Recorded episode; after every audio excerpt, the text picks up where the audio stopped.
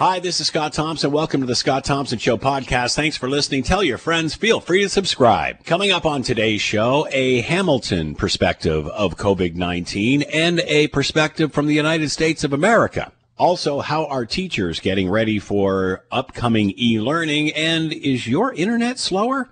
We tackle all of it on a COVID-19 edition of the Scott Thompson Show podcast.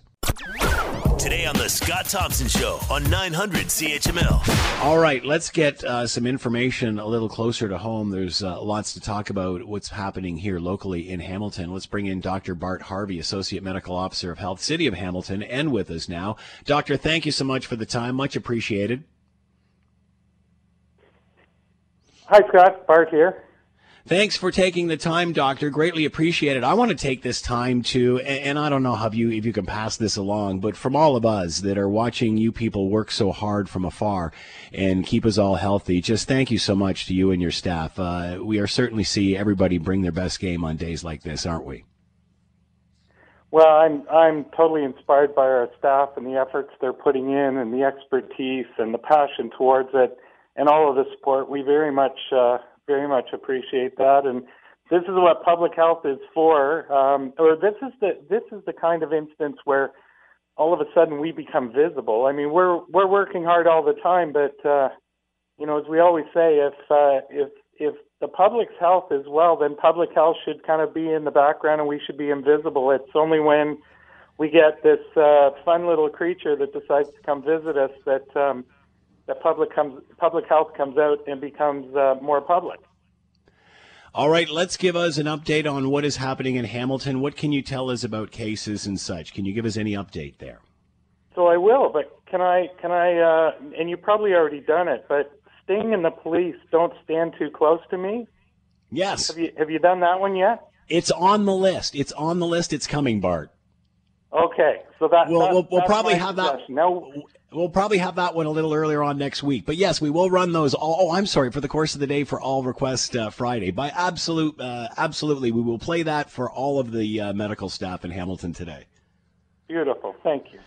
Uh, and for all Hamiltonians, the six foot safety zone. We want everybody to to protect everyone else's six foot safety zone and protect your own because we know this virus is it, it, it it's not an Olympic athlete. It can it can't it can't traverse more than six feet or two meters, whichever kind of measurement system you're you're into. And of course, you can contaminate surfaces, so the virus can be on surfaces. So we're you know strongly recommending any frequently used surfaces, disinfect those. So if the virus happens to be there, get the virus off it so that you can't you know, inadvertently inoculate somebody else or yourself, and keep your hands away from your your face. uh, doctor, Um, on that note, where we're uh, at, I think um, I think we're probably just about ready to update our website as far as numbers. Uh, my understanding is we are now uh, currently at 50 cases in Hamilton. Um, the vast majority of these folks are um, there's they're they're definitely ill. Um, they're de- they're ill like a quote a, you know a respiratory illness. They're they're self isolating at home. Um, we've started to uh, clear some of the earlier cases. They've gone through the 14 day period that's being required by the province, and they're they don't have a fever anymore. They're feeling better. So we're starting to, you know, on our website, people will see the uh, the number for resolved. So those are cases that have now cleared. Um, we're starting. That's gone beyond zero, and I think on our first day we had three. And each day we will have additional folks that our staff will reach out to, get a get a final update on how they're feeling and making sure that they're clear. Um, I think you know I've kind of described that this infection seems to be kind of in what I picture as being a third phase. The first phase was largely the cases we were seeing were people coming back from international travel, um, some of them being clustered in, uh, you know, a group of people that had come off the uh, Celebrity Summit uh, cruise. I think it was out of Puerto Rico. I think it landed in the end of the first week in March Waterloo had a couple of cases. Huron uh, Bruce had a couple of cases. I think we've had six or seven cases that came off that cruise ship. Um, and then we kind of moved into the notion of people who were uh, being diagnosed with uh, with the infection who had connections. A lot of them were family members. We know, you know, we've known since December. The word out of China was a lot of the cases in China were clustered in families. And what we know about this virus is it takes prolonged close contact to be infected. So it's not just kind of like, oh, I passed them in the aisle in the grocery store. While that might be possible, that just doesn't seem to be consistent with what we're seeing. And then the third phase, which we're now into, is we're having a growing number of individuals, and I think it's understandable as as the virus kind of enters the community, um, the you know the places where it's being transmitted and where people are picking it up. We no longer have travel history. We no longer have direct contact. Um, so we, we're now seeing more and more individuals that we're deeming as, you know, it was acquired through community transmission or community spread, which again we're totally used to because every year that's how influenza kind of comes to our community. The the vast majority of the what is it now over 1,600 people in Hamilton this year have been diagnosed with a lab test with influenza. And the vast majority of them, if we went to ask them, you know, do you know, like, were in contact with somebody? They'd say, I have no clue, and we won't either. With COVID 19, we're now there too, that we're seeing you know, the virus is being transmitted in the community. People are, you know, we still want people physical distancing. Um, and really, what we're trying to do is we're trying to slow down the number of people who get infected, so that we don't find ourselves where where Italy is. That um, you know, we want to spread out the number of people who ultimately are going to get infected with this virus, but we want it to happen in kind of a controlled fashion so that our colleagues in the hospital and the rest of the healthcare system, you know, that finite resource can can provide support, provide care, and not be overwhelmed by massive numbers of these folks. So that's why, you know, people doing their own thing, washing your hands 20, 20 seconds, warm, warm soapy water, um, keeping that six foot safety zone to not let the virus have an opportunity to jump from one person to another so that we can try to slow down the number of infections, try to keep it within controlled numbers. But we know and we expect. I mean, nobody was nobody knew this virus, so none of us had immunity to it. And we know that for individuals and for communities to be able to fight off viruses, we don't really have effective medications. Mm. So we and we don't have a vaccine at this point. So you know we need we need people to get infected with it so that both individually and as a community we can build up strength and build up the ability to fight it off. We have heard a recent report that an employee at the Barton Street jail had tested positive. How concerned are you when we hear stories like this? Um, I don't think you need to be concerned at all about hearing that anybody's been infected with the virus. As I just said, same with healthcare and nurse. Inevitable. It's it's not if people are going to get infected with the virus, Scott. It's how many in how short a period of time. The concept of elongating the curve, or more frequently, people talk about flattening the curve. For me, it's both things. Is that notion of spreading out the number of, of infections.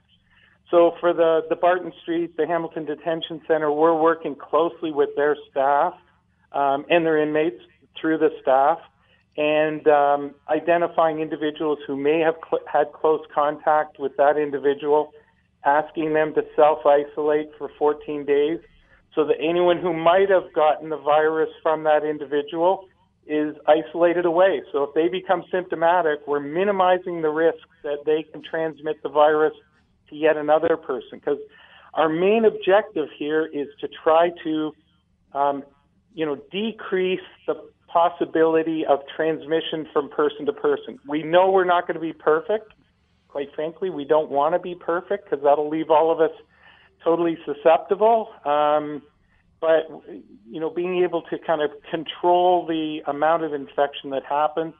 So, like the Barton Street um, jail and and lots of other places. Every time we find a person who tests positive, we're working with them, working with the people around them. In a case like an employer, like the uh, detention center, working with the management and the staff there to put every possible way in place so again we can decrease the risk of the virus being transmitted to other people. We certainly know that at the beginning of all of this, the younger generation wasn't taking this too seriously. We're now hearing about other young cases and that. Uh, that being said, your thoughts on the story involving uh, a McDonald's restaurant in Hamilton, which we know uh, someone re- was reported as having COVID 19, therefore set in a pile of procedure that eventually closed the store. Now that it turns out that person didn't test or wasn't uh, suffering and that th- this was sort of a hoax uh, kind of thing. Any words as to the seriousness of all of this and, and how we just can't take this lightly? Yeah, and no, nobody did, Scott. Um, so when we were notified uh, about that, we immediately reach out because for us, it's it's like we're looking at Hamilton cases and we're thinking, do we know about that? Now, the way health units work is we all work by where somebody lives. So, you know, our first response was, okay, maybe maybe they work in Hamilton, but they live somewhere else. So let's reach out to our other colleagues and other health units. Let's try to identify that individual and reach out to them and find out who they are and where they were tested and where they live so we can figure out is it Niagara, is it Halton, is it Guelph, is it Waterloo, like where is it? Um, and then I think as as we went through our usual processes and uh, to try to identify, again, as I've alluded to with the Barton Street Jail, uh, you know, um, even an alleged positive result like this one initially was and was for a couple of days, um, certainly the employer being a, a food provider, an international food provider, um, they assumed that the information they had was correct and they moved and took actions again that were totally consistent with reducing the ability or the probability that the virus could be transmitted. So the possibility that other coworkers had been exposed and they might be incubating the virus and, and in a few days they might be able to transmit it. And then when we finally tracked it down, um, unfortunately, it was, you know, we identified um, and and working with, uh, you know, professional investigator sources that, in fact, you know, this really wasn't a positive test, but this was um, an individual that had uh, had done that. It's unfortunate that there were a, a bunch of resources from many places. Certainly, the food establishment, uh, rightfully, but in retrospect, didn't need to close down for the number of days they did. But they did the right thing, and I applaud them for doing that. And uh, I guess I would uh, I would I would highlight that you know this is this is an important enough thing. By all means, if you're not feeling well, get tested. Um, but I guess it's like the a little older individual a while back that was in the middle of a, a mid-air flight and disclosed, and that flight was over yeah. Florida, and they had to turn around and come back to Pearson in Toronto and land. And that individual also was arrested for you know, causing the mayhem that they had caused by their really irresponsible actions. It's like yelling fire, isn't it? Well, fortunately, nobody ran. So I think yeah. the notion of yelling fire in a in a movie theater, people's natural reaction is to um, move as quickly as possible to the exits, and you you run the risk that others around will be injured. Um, I think in this, I'm not sure that anybody else suffered ill health because of it, but certainly it caused, um, you know, the food establishment, McDonald's, uh, our staff, other staff, um, the investigating uh, agencies, lots of time and effort and, and energy that, quite frankly, we're not overwhelming with. So we would rather be able to kind of spend those energies and attention where we really need to, rather than essentially what was chasing down a hoax. Doctor, we're heading into another weekend of uh, self distancing and isolation. Your thoughts, advice for people? We've got uh, about 30 seconds left. Yeah, sure. I mean, we've had discussions.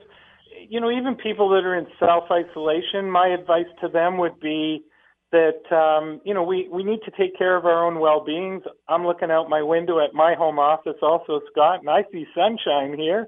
So it's that Yep. six foot safety zone. So if you're in self isolation, go really out of your way to make sure that nobody gets into your six foot safety zone. Make sure you don't get into, and for all the rest of us, the same. But go for a walk, go for a bike ride. Um, you know, visit with friends, but visit with them maintaining the six foot safety zone. Again, job one is decreasing the risk of transmitting this virus, and we know that it's not an Olympian. It can't jump more than two meters.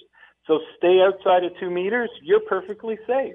And again, cleaning down the surfaces. If you're in self isolation, avoid places where you might come close to surfaces that other people might might touch. But it's springtime. Let's uh, you know, let's we my personal view is mental well-being, social well-being is important. Hamilton is a wonderful, strong, caring community, and and let's keep doing that. Let's keep caring for one another, looking out for one another, and and looking out for ourselves as well, Scott. Dr. Bart Harvey has been with us, Associate Medical Officer of Health City of Hamilton. Doctor, thank you so much for the time. Much appreciated. Take care, and thank you again for all your staff and all the hard work that you do. All right. Yesterday, on uh, during Doug Ford's press conference, which we've been, uh, was it the day before? We were all been airing these live uh, in the one o'clock hour as the premier uh, speaks. The prime minister as well, a little early, about eleven fifteen in the morning. But yesterday or the other day with Doug Ford, uh, he talked about uh, price, price gouging and how he was upset that he had heard all sorts of anecdotal information about stores that have jacked up the price of essential things like um, toilet paper, I guess, perhaps, or or uh, specifically Lysol wipes in this case. And he actually called out a store, Pusateri's, for charging thirty bucks for uh, Lysol wipes. Uh, to talk more about all of this, Bruce Winder is with us, retail expert, uh, professor, and entrepreneur in all of this is with us now. Bruce, thank you for the time. Much appreciated. Hey, thanks for having me on the show. Are you surprised the premier called out this company yesterday? As soon as I heard that, I thought, "Oh my lawsuit!" But I guess there it was. Are you surprised that that the, this drew the attention it did? Yeah, I was kind of surprised when I heard him call out the name. Like usually, you know, you'll hear government officials call talk generically about a solution, but good for him for calling it out because that was an unfortunate thing, and that sends a uh, that sends fear through the spines of anyone else who's trying to gouge consumers. Because what if they're next on his list of companies to call out? So I actually applaud that he did it, and uh, it really, uh, but it shows you the kind of times we're in. These are the times that bring out the best and worst in humanity. Uh, how do you explain this? How does something like this happen? How does it happen? Um, you know what? I don't know. I mean, that's a great question. It could be, it could have been an error. Um, it could have been someone who thought, you know what, we're just going to take advantage of making more money off people. Um, so we really don't know how it happens. I mean, it would be pretty big to make an error like this, though. You know what I mean? Like it's not even the right number. Like you know, these things probably go for you know seven ninety nine or five ninety nine. So twenty nine ninety nine would pretty pretty big. I mean, um, uh, you know, they don't go for two ninety nine. So I can't see Yeah. it going from two ninety nine to twenty nine ninety nine. So it's probably not an error. It's probably just a situation where someone thought, well, you know, supply and demand, we can get twenty nine ninety nine for it. And Pusateri's is an affluent store, right? It's for the well-heeled folks in Toronto. So uh, perhaps someone, I don't know for sure, but perhaps someone thought, well, they won't notice it. They're rich anyways, and they'll pay pay it. But they were very, very wrong in that assumption if that's what they made. How damaging is this to a brand? How do you fix this? Well, it's very damaging. It, it destroys trust, and brands are all about trust. So, um, first of all, it's very damaging. Um, you know, it's something that uh, uh, Pusateri's clientele, or anyone else who's really doing this, their clientele remembers. People have long memories, and they remember who was there to help them in a time of need, and people who sort of took advantage of them in a time of need. So it's going to be very damaging. Some people forget, but they'll always keep it in the back of their mind as, you know, what were they thinking?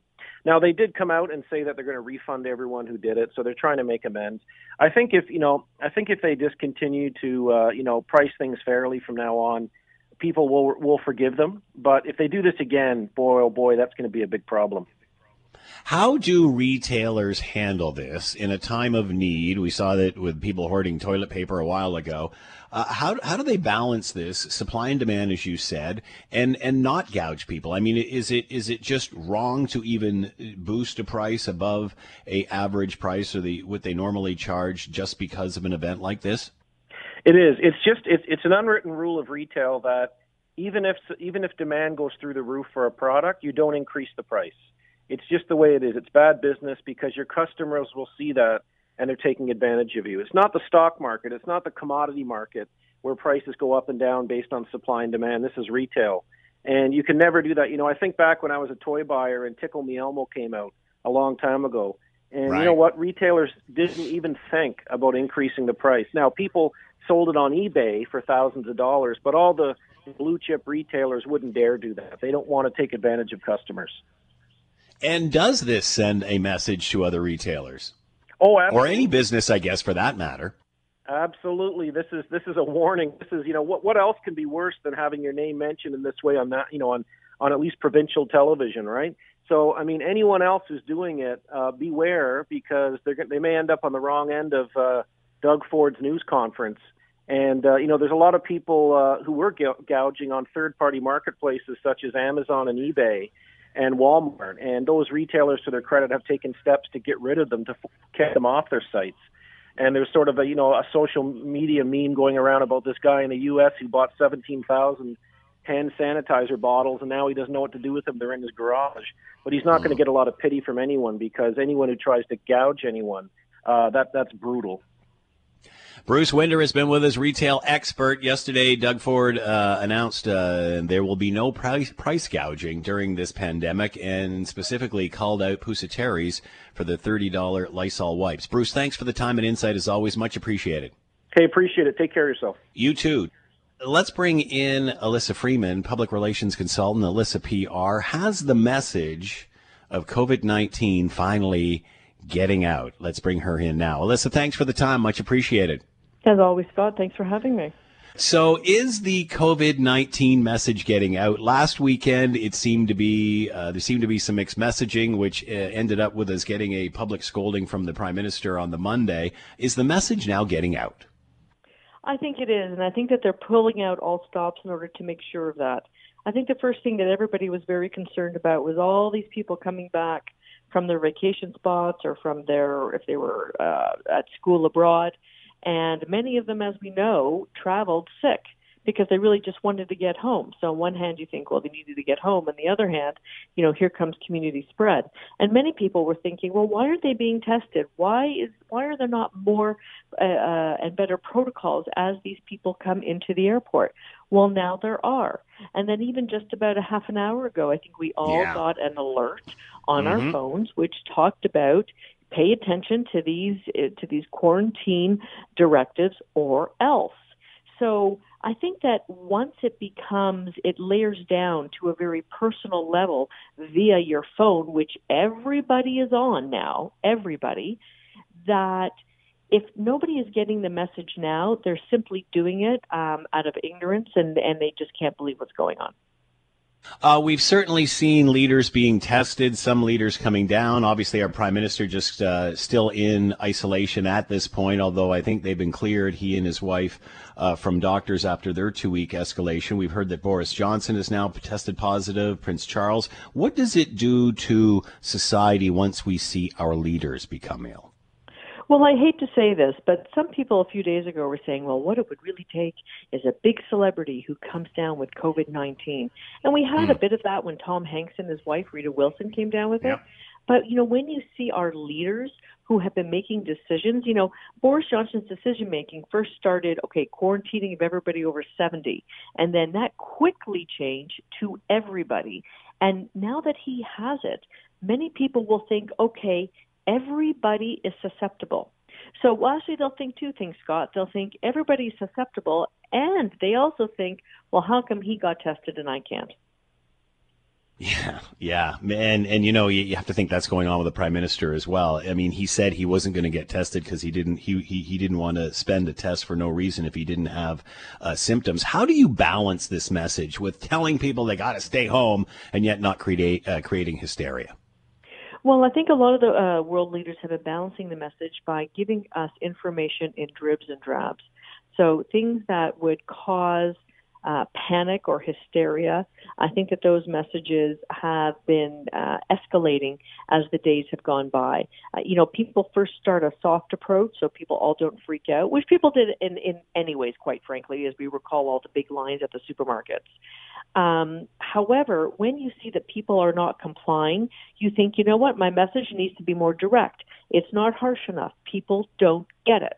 So when people don't get it, then you know comes the smackdown, so to speak, uh, in terms of messaging.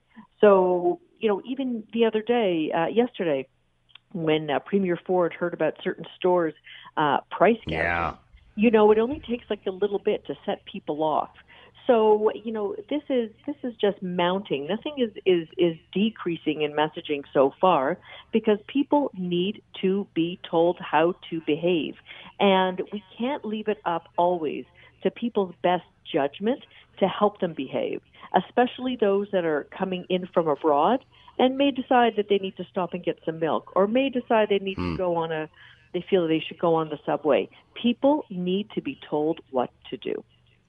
Elissa Freeman has been with us, public relations consultant, Elissa PR. Elissa, as always, thank you so much. Have a great weekend. You take care. And you take care of yourself and your family, Scott. You're listening to the Scott Thompson Show podcast on 900 CHML. Reggie Cecchini is with us, Washington producer, correspondent with Global News. He is with us now. Reggie, thank you for the time. Much appreciated. Good afternoon. So, Reggie, what is the story behind the troops at the border, and are Canadians making more of this than what it actually is?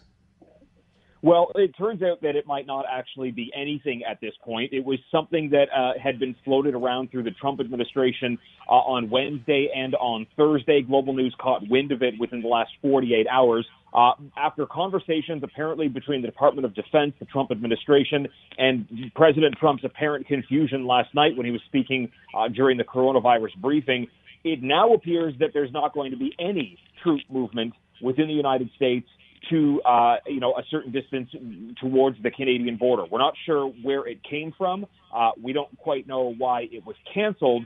The president had mused that potentially it would help stop uh, the influx of, of, of steel dumping into the United States, clearly something that had already been dealt with with the new NAFTA agreement. Uh, but this simply could have been an opportunity for the president to push his uh, his own agenda, and oftentimes that includes uh, harsh immigration rules. Uh, outside of that, we're not quite sure what the president was going for, but it appears, according to reports, that it's not going to happen.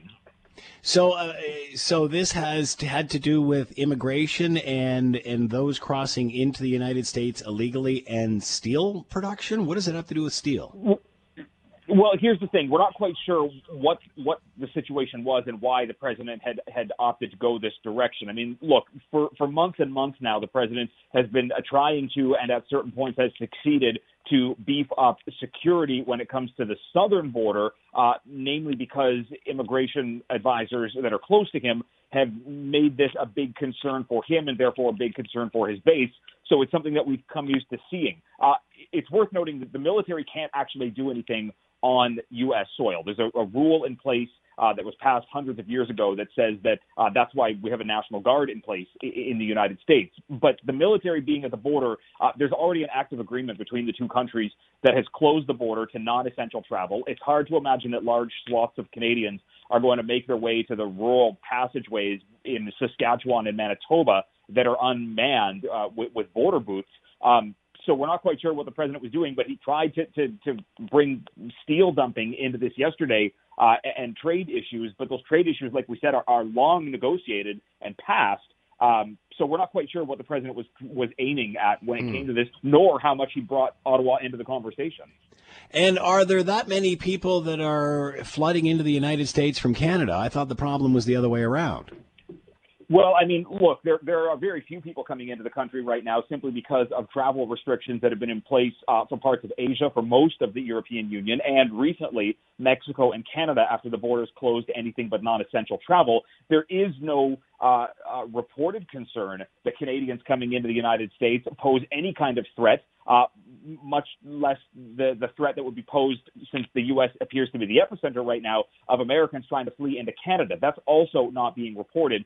So it is a bit of a head scratcher to figure out why the Trump administration was trying to do this or whether it was potentially some kind of deflection to get us to talk about it like we're doing right now and not talk about the actual crisis when it comes to funding states to fight COVID. It's amazing because uh, this is this has gained a lot of attention up here. And are you surprised how Canadians are reacting to this when we sort of hear these sort of musings from Donald Trump all the time? Well, I mean, look, if you listen to how Justin Trudeau talked about this when he was asked about uh, about this military movement during his news conference last hour, uh, he was even giving very vague and simplistic answers because uh, there, there's no uh, clarity on how in depth the conversations made it between the Trump administration and uh, and the Liberal Party in, in Canada. Uh, both uh, both Trudeau and Chrystia Freeland giving very uh, kind of vague responses to what any kind of potential threat would have been. So it, it makes sense as to why there would be some kind of concern and unease for Canadians because it's simply something that has never uh, been acted upon. We've never seen a military uh, kind of uh, drove bring themselves towards the Canadian border and you know we're continuing to press the Trump administration on what was actually going on. We're just waiting for some kind of answer from them. Uh, okay, let's Reggie move to uh, heading into this weekend, where the United States is now, and and and certainly some have said there's mixed messaging coming from the United States. What are some of the challenges as they head into this weekend? Well, look, the challenges right now stem from the fact that cases are rising at a dramatic uh, level. Right now, according to Johns Hopkins University, the reported cases in America stand roughly around 91,255, which surpasses China, surpasses Italy, makes the U.S. the number one uh, country in the world for reported cases. Deaths are on the north side of 1,350. This is not something that is going to go away quickly, like President Trump had said at the very beginning of this. Uh, we're now seeing that there is a crisis when it comes to the supply chain to be able to uh, better support and protect healthcare workers on the front line of this. There aren't enough masks. There aren't enough ventilators. Uh, the U.S. stockpiles do not have uh, the, the sheer numbers that are going to be needed across the country. And the mixed messaging comes directly from the mouth of President Trump. On Fox News last night, he was speaking to Sean Hannity, questioning why governors said they need 30 or 40,000 ventilators, saying sometimes he sees hospitals that only have two. You have governors that are actively saying we're not anywhere close to the peak of this disease yet. New York State has 40,000 confirmed cases of this right now, and their hospitals are running at 125% in some cases. They're saying they need help. The president says they don't need help, then goes on Twitter this morning and starts blasting companies for not providing ventilators. So there is an incredible amount of mixed messaging that is confusing all of America. Obviously, there seems to be some sort of ongoing battle between the governor of New York and the president. Obviously, as you said, New York uh, having a tough time with this. Uh, and then there was reports that you know, unless the tone changed, that these states wouldn't get help. And you noticeably saw a different tone from from Governor Cuomo. So, uh, is is Donald Trump dangling uh, help in front of people? If you're not nice to me, you don't get it. Is that what we're seeing? We are seeing that in numerous different cases. I mean, look, the president has the uh, uh, the powers to force companies to manufacture goods to give to states that are in some kind of crisis mode right now. He has that authority. He signed the law. He just simply isn't using it. He says he's using it as leverage. So, in order for states to get the help that they need via the federal government, the president needs to uh, use the law that he has at his hand. He has not done that yet. He is continuing to make states wait. We're also seeing a fight back and forth between uh, President Trump and other governors.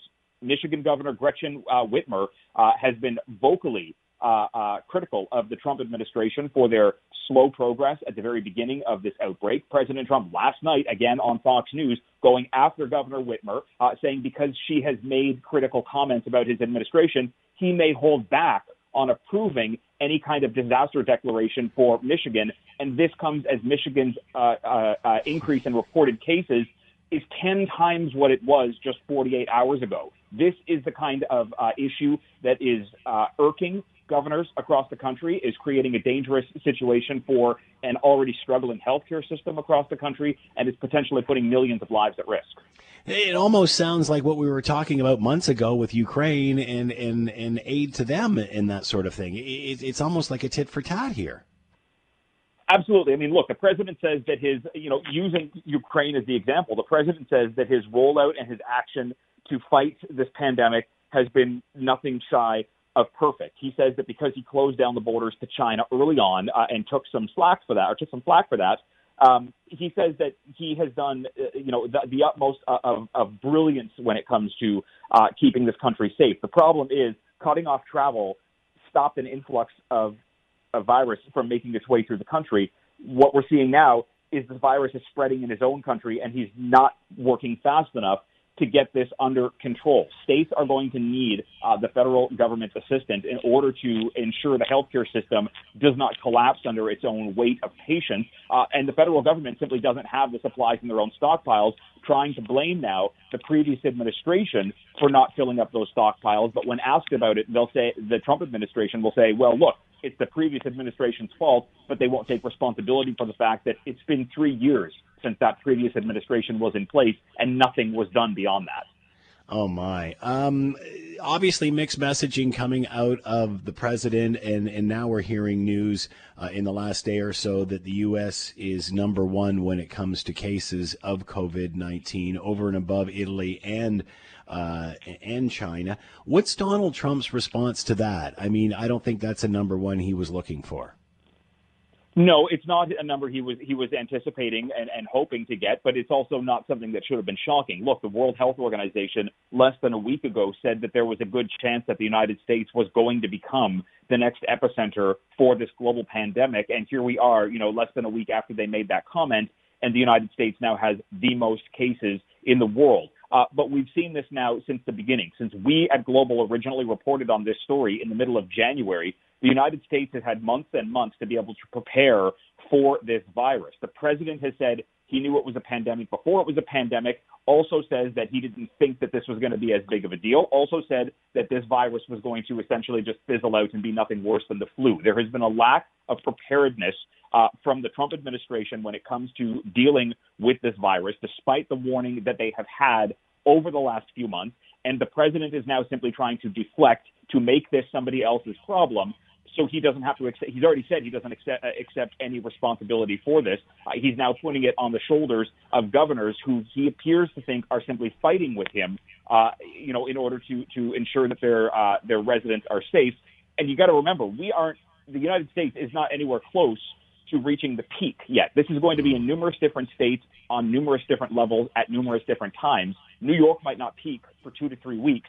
We're just seeing an escalation in cases in Michigan, in Illinois, and New Orleans, uh, Louisiana, and Georgia, and possibly Florida. This is something that's going to continue for months, and the president uh, is still slow to respond to the state's needs. Last question, Reggie. Uh, obviously, we've heard the president talk about how he would like everything open and the country up and running by Easter. As you said, it doesn't look like New York's even going to peak by then. Uh, what about how the economy is taking a hit? How does he react to that? Because that's always something that, that he has really promoted, especially when he's heading into an election campaign. Uh, what about the economy and the hit it's taken from this? I mean, that is a blast of reality.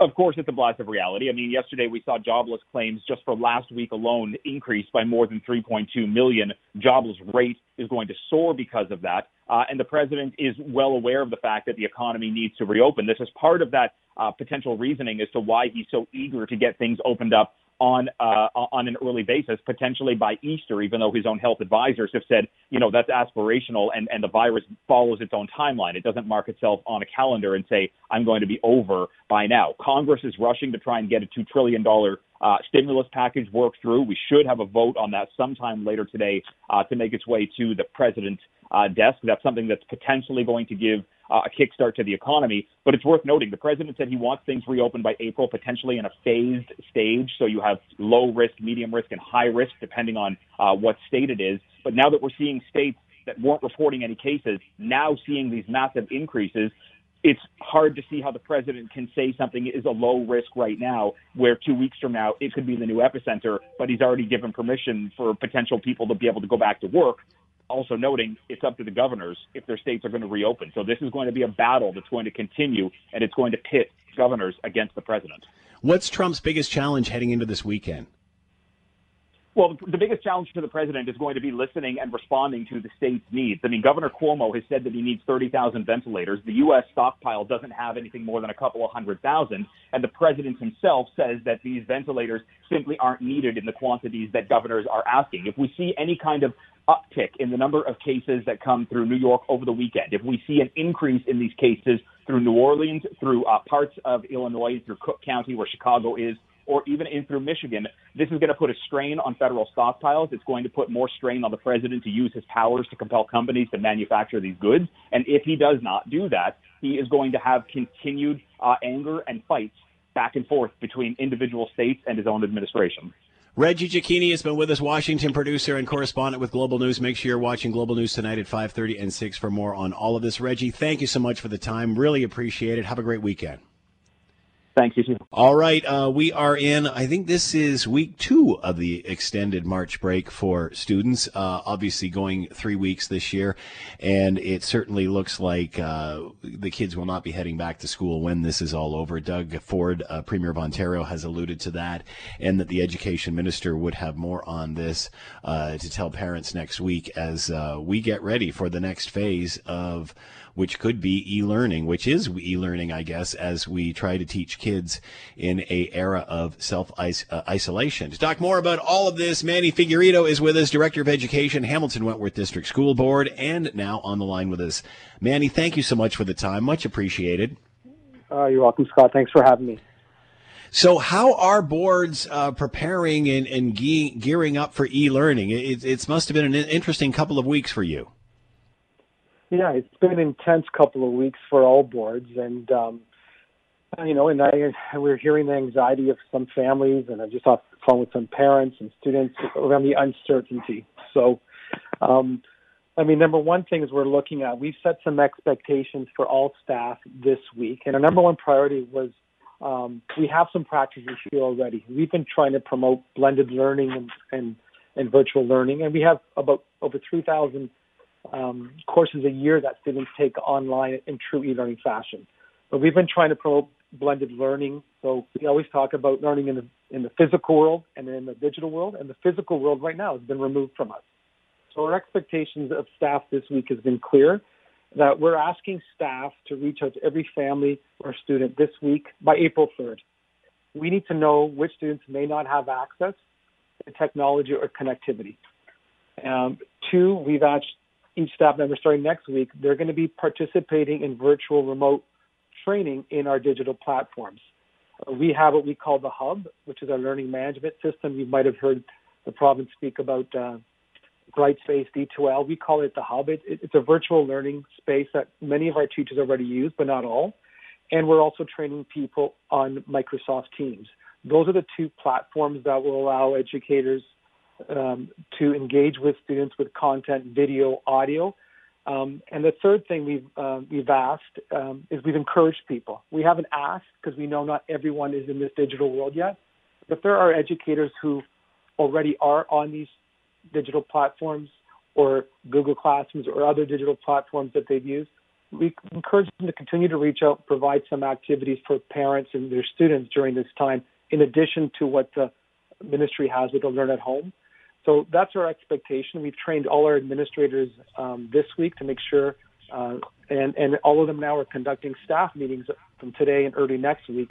Uh, so we're creating the virtual school now and the virtual classroom. So that's sort of our two week plan. And then we're waiting for further direction from the ministry. You alluded to that very likely that we will not be returning April 6th. So we're planning under the assumption that we will be closed for a further period of time. So at this point, teachers are during this week are reaching out to students and trying to find out where there might be some issues moving forward with this, and then next week they move into training to try to implement all of this. Is that accurate? Yeah, that yeah we've given till April third. By next Friday, all schools will have a data of which students maybe do not have access And if they don't have access to a personal device, we're going to uh, provision them with them. We have them in schools. Um, we're just working out a process how to make sure to get it, get it to them. Our greatest challenge will be for some families who we could say, well, we have a device, but we don't have internet access. And, you know, students don't have access to the public library. They don't have access to other places where they could access Wi-Fi. So we're working with our, um, our partners, our internet providers. We're working with our vendors like Microsoft and Apple. And we've been working with some community agencies who've, who've reached out to us, like the Hamilton Community Foundation, um, the Bulldogs, um, Food for Kids. There are people who are saying if you identify any gaps for the next phase in terms of gaps, um, inequities with families, how can we help? So we're going to gather that data, um, mm. and we're going to see how we can close that gap with some of the families who we have to we have to make sure that they have access uh, to the distance learning like everybody else. Uh, obviously, you're all in the very early stages uh, of all of this, but any idea what this will look like to the average student once they sit down in front of uh, a device or a screen at home?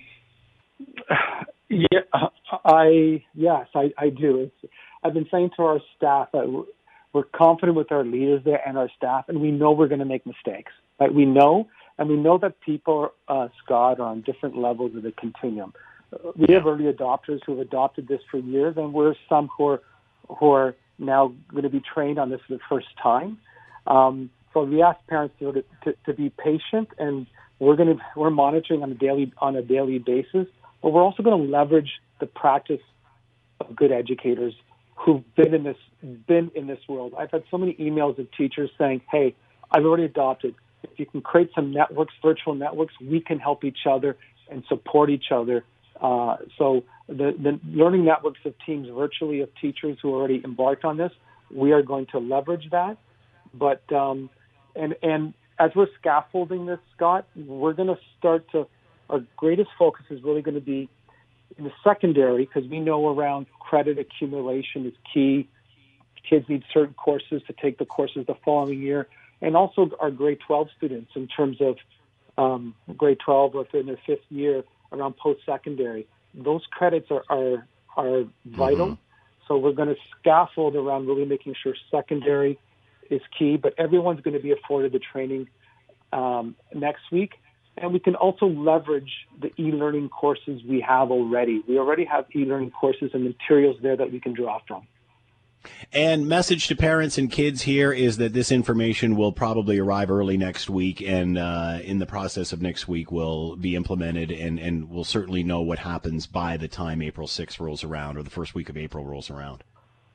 That's correct, Scott. The the minister, um, the minister and the deputy minister has teleconferences with all directors in the province every Tuesday and Thursday morning um, we were told yesterday that early next week we should expect an announce, announcement. Uh, the data around COVID uh, 19, as we are, we're all seeing, is clearly indicating it, it hasn't hit a yeah. peak, that we probably haven't hit the peak of our crisis. And we know what the province of Quebec has done at this point. They have closed schools till till May 1st. So we are using this as a, as an opportunity to see how we can leverage this digital world. And we have good practices out there, and uh, we um, we're you know we're going to ask families to be patient as we unfold, and communication is going to be key through the next phase. Manny Figueredo has been with us, Director of Education at the Hamilton Wentworth District School Board. Manny, good luck to you, and we're all behind you. I know we'll come out of this fine. Uh, you've got some work, your work cut out for you for the next week or so. Uh, that's for sure as we move forward with all of this. Thanks so much for all the help and all the teachers. Uh, great job, Manny. Uh, thank you very much. You're listening to the Scott Thompson Show podcast on 900 CHML. How is your internet holding up? How is your feed hanging in um, during this time of working from home, self isolation, and what have you? Uh, we've heard that Netflix has. Uh, um, I, I, guess uh, uh, taken. Uh, I guess what's the information that I'm looking for here? Uh, they've throttled back their their the quality of their programming in order to allow for everyone to, I guess, get on because there's so many people jumping onto this. Let's bring in Carmi Levy, tech analyst. He is with us now. Carmi, thanks for the time, much appreciated. Great to be here, Scott. Thanks for having me on. So I've noticed as I'm broadcasting from home and I'm doing all these neat things that technology allows us to do that, you know, my Wi-Fi is kind of fluttering. It's gone out. Uh, I can obviously do what I'm doing to talk to you, but how, what sort of situation does this put cable companies in? Uh, a pretty serious one. I mean, the good news here, Scott, is that we don't have to worry about a global meltdown of the internet. Remember, the internet was originally designed to survive a nuclear war, that entire chunks of it could be blown away and we'd still be able to get work done. This was back in the 60s, and that's as true today as it was then. So, you know, uh, uh you know, a, a virus, uh, an epidemic, a pandemic, global pandemic isn't going to take it down. It was designed for this kind of thing. That having been said, there are impacts. I mean, millions of people have literally shifted. They're not at the office anymore. They've gone home and they're using video conferencing platforms like Microsoft Teams, Slack, Google Hangouts, FaceTime uh, almost you know all day every day and that's going to have some implications. And we are seeing global internet use go up. Uh, i was looking at some numbers from nokia which is a large provider of the hardware that actually runs the internet uh, and they say that they're seeing between 20 and 40 percent peak increases in traffic uh, you know, in certain on certain parts of the network, they don't think, and and in terms of video conferencing, 300% video conferencing growth in the U.S., 400% growth in mm. gaming. So, you know, you know, this is significant. You may notice a slowdown here and there, but it isn't going to bring the internet down as a as a whole anytime soon. There's a but there's a but there is that if you look at your house, that's a different story. Maybe your router's a little bit older. Maybe you haven't tweaked the settings.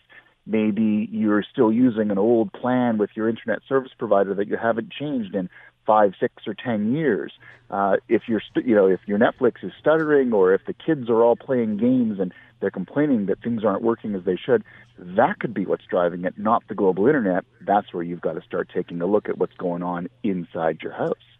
Uh, cable companies being deluged with with uh, with calls and complaints at this point, uh, as, as people doing just exactly what you're saying. Uh, I'm seeing a lot of like there's a lot of people are obviously I don't have access to their their stats, but a lot of people are talking about it online. So I'm guessing that there are more complaints now than usual.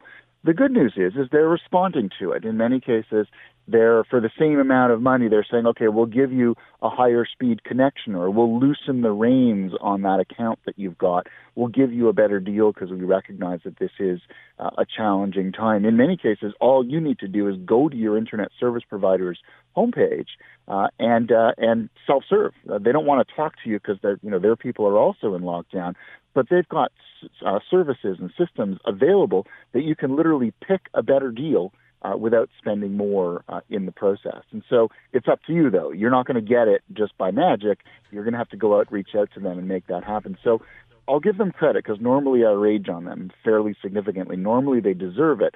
They are doing what they can in a very difficult time to give us better service when we need it most but the infrastructure is in place. It sort of reminds me when all of a sudden we'll all turn uh, turn to electric cars. Will there be enough infrastructure to supply the electricity? But we're good to go as far as the infrastructure.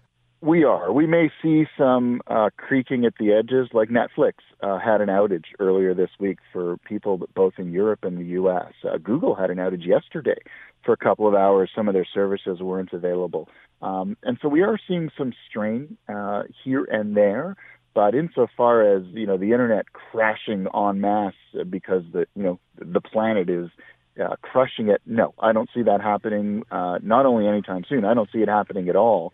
We can be confident that uh, you know it's been built out to handle what we're throwing at it. That having been said, there are still little things that we should be doing you know, in our own world, in our own realm, to make sure that we're getting the most for our money and that we're maintaining that stability so that our video doesn't freak out in the middle of a video conference with hmm. our vice president, uh, and uh, you know we don't lose that connection at a time when we really need it most.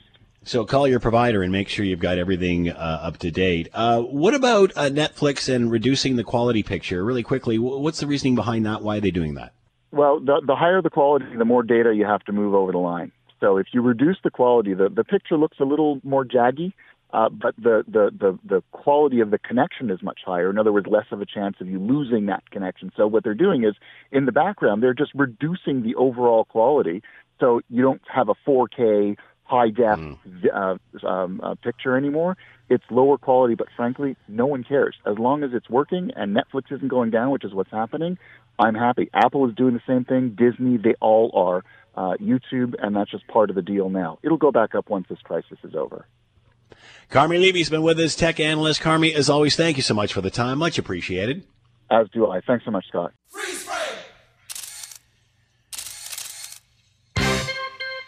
A lot of things frozen right now, not just your internet. Uh, it is 226. It's 900 CHML. I'm Scott Thompson.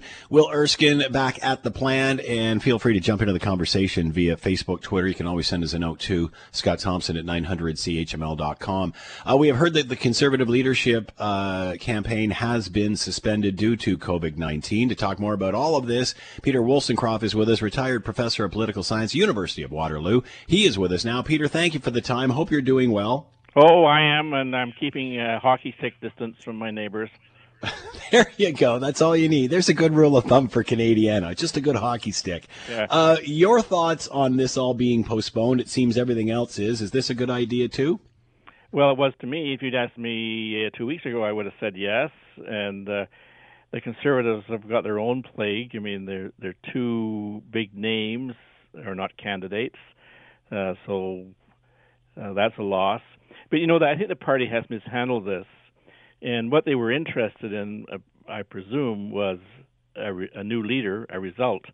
But what they should have been interested in was a process, and the COVID 19 has meant that it's very impossible to have a process. So Canadians have had no opportunity to get engaged in this.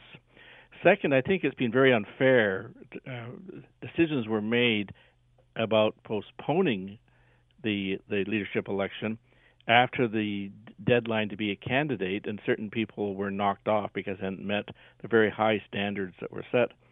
And and it was very hard for people who are outside the core of the party to raise the money and to meet people and build up support. And that's what you want in an election in an election campaign is is there a person able to show appeal and mobilize supporters and raise money and do all that kind of stuff. And so some people were cut off. And then the other thing that's peculiar is that two candidates have been denied access to the ballot, and we have no idea why. So uh, it's hard to say this has been well handled at all.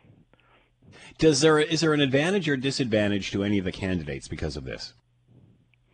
Well, everybody uh, had Peter MacKay ahead, and and he had the terrible timing misfortune to yesterday be all over the media from Afghanistan to Zanzibar calling for an earlier vote and Yeah. Does that hurt didn't him? want to have a suspension and then the party last night said uh, no we're going to suspend this we're going to postpone it so he he looks like he's not really on top of things um i mean he he's a favorite until we hear evidence to the contrary and i don't see any any persua- persuasive evidence uh, to the contrary but the party beyond the fact uh, that they will have a leader or want to have a process uh, they have some big holes. I mean, they wanted a strong candidate from Quebec to energize people in Quebec and build up their constituency associations and all that. Well, they don't have that, uh, and they don't. They don't really have. They don't have a candidate from Western Canada.